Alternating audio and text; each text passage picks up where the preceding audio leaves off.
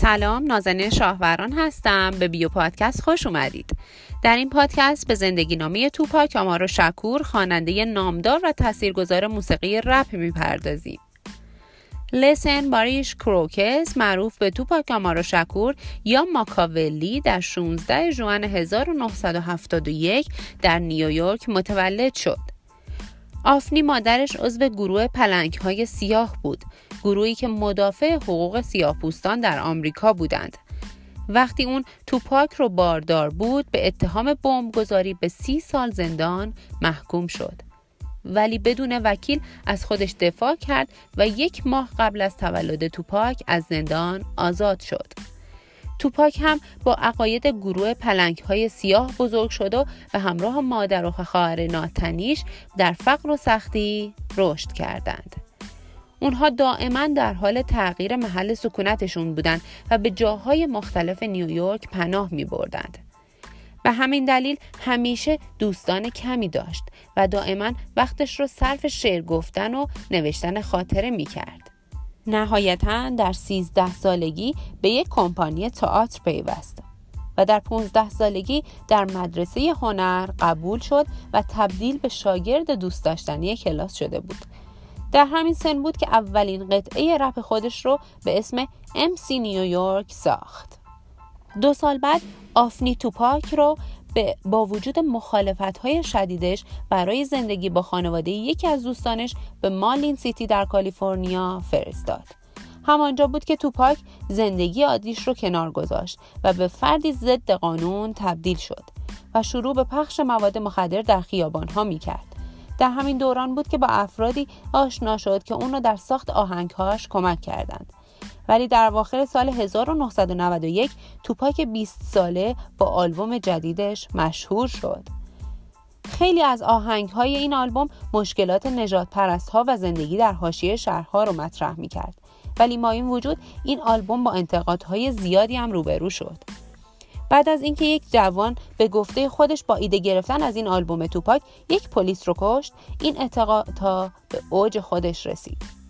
در سال 1992 بعد از مبارزه مسلحانه توپاک که با مرگ یک کودک 6 ساله ختم شد توپاک مجدد دستگیر شد.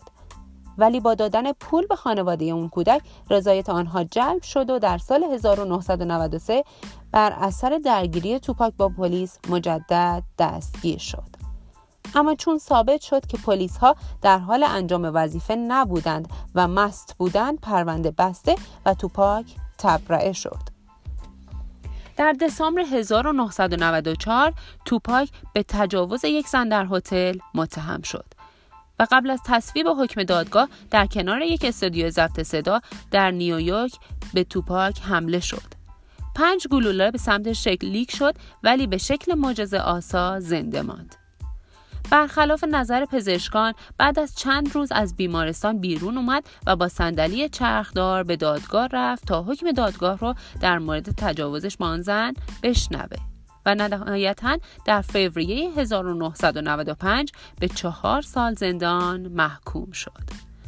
توپاک در دوران زندگی خودش دشمنان زیادی داشت اما مهمترین دشمنانش نوترویس و کمپانی بدبوی بودند این دو نفر در ابتدا دوستان صمیمی بودند.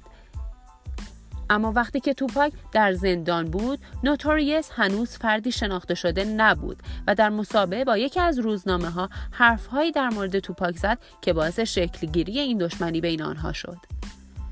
توپاک که در زندان به علت مشکلات قانونی که برایش پیش اومده بود تصمیم گرفته بود از بازی رپ بیرون بیاد با شنیدن حرفهای نوتوریس تصمیمش عوض شد و تصمیم گرفت دوباره برگرده و انتقام خودش رو بگیره.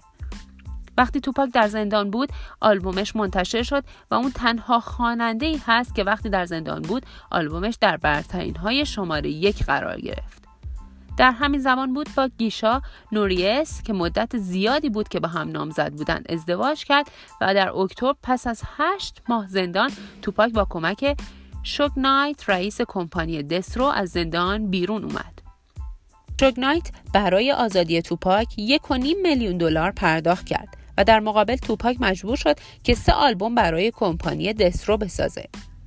آخرین آلبوم توپاک The Seven Day Story بود که دو ماه بعد از مرگش منتشر شد نکته جالب اینجاست که بر بسیاری از آهنگ های این آلبوم اون مرگ خودش رو پیش بینی کرده بود و تا کنون این آلبوم 5 میلیون دلار فروش داشته در هفت سپتامبر 1996 توپاک بعد از تماشای مسابقه بوکس مایک تایسون با شلیک چند گلوله از یک کادیلاک مشکوک در لاس وگاس مورد حمله قرار گرفت و بعد از شش روز در بیمارستان دانشگاه نوادا در 13 سپتامبر وقتی که تنها 25 سال داشت درگذشت.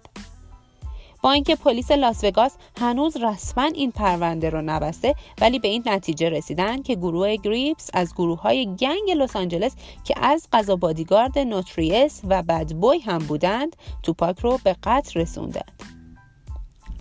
اما هنوز شواهدی وجود داره که مرگ توپاک رو مشکوک و احتمال زنده بودن اون رو بالا می‌بره.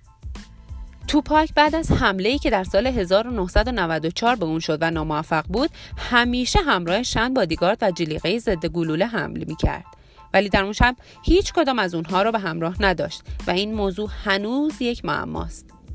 جالب دیگه این که نام آخرین آلبوم اون The Dawn Illuminati The Seven Day Theory بود که اگر حروف اون رو جابجا جا کنیم این جمله به دست میاد اوکی On the seventh day you think I'm dead Yes I'm really alive. که معنی اون میشه تو فکر می‌کنی که من در روز هفتم میمیرم ولی من هنوز زندم این شماره هفت ها در چند جای دیگه هم وجود داره. مثلا اینکه در هفت سپتامبر به اون تیراندازی شد. از دوازده تیری که به سمت اون شلیک شد پنج تیر به اون خورد و هفت تیر به اون نخورد. در ساعت چهار و سه دقیقه صبح بود که اون فوت کرد که جمع اونها باز به عدد هفت می‌رسید لقب توپاک ماکاولی بوده که ماکاولی نام یک شاهزاده افسانه است که در سن 25 سالگی کشته میشه و در سن 43 سالگی دوباره زنده میشه و دنیا رو از بدیها نجات میده.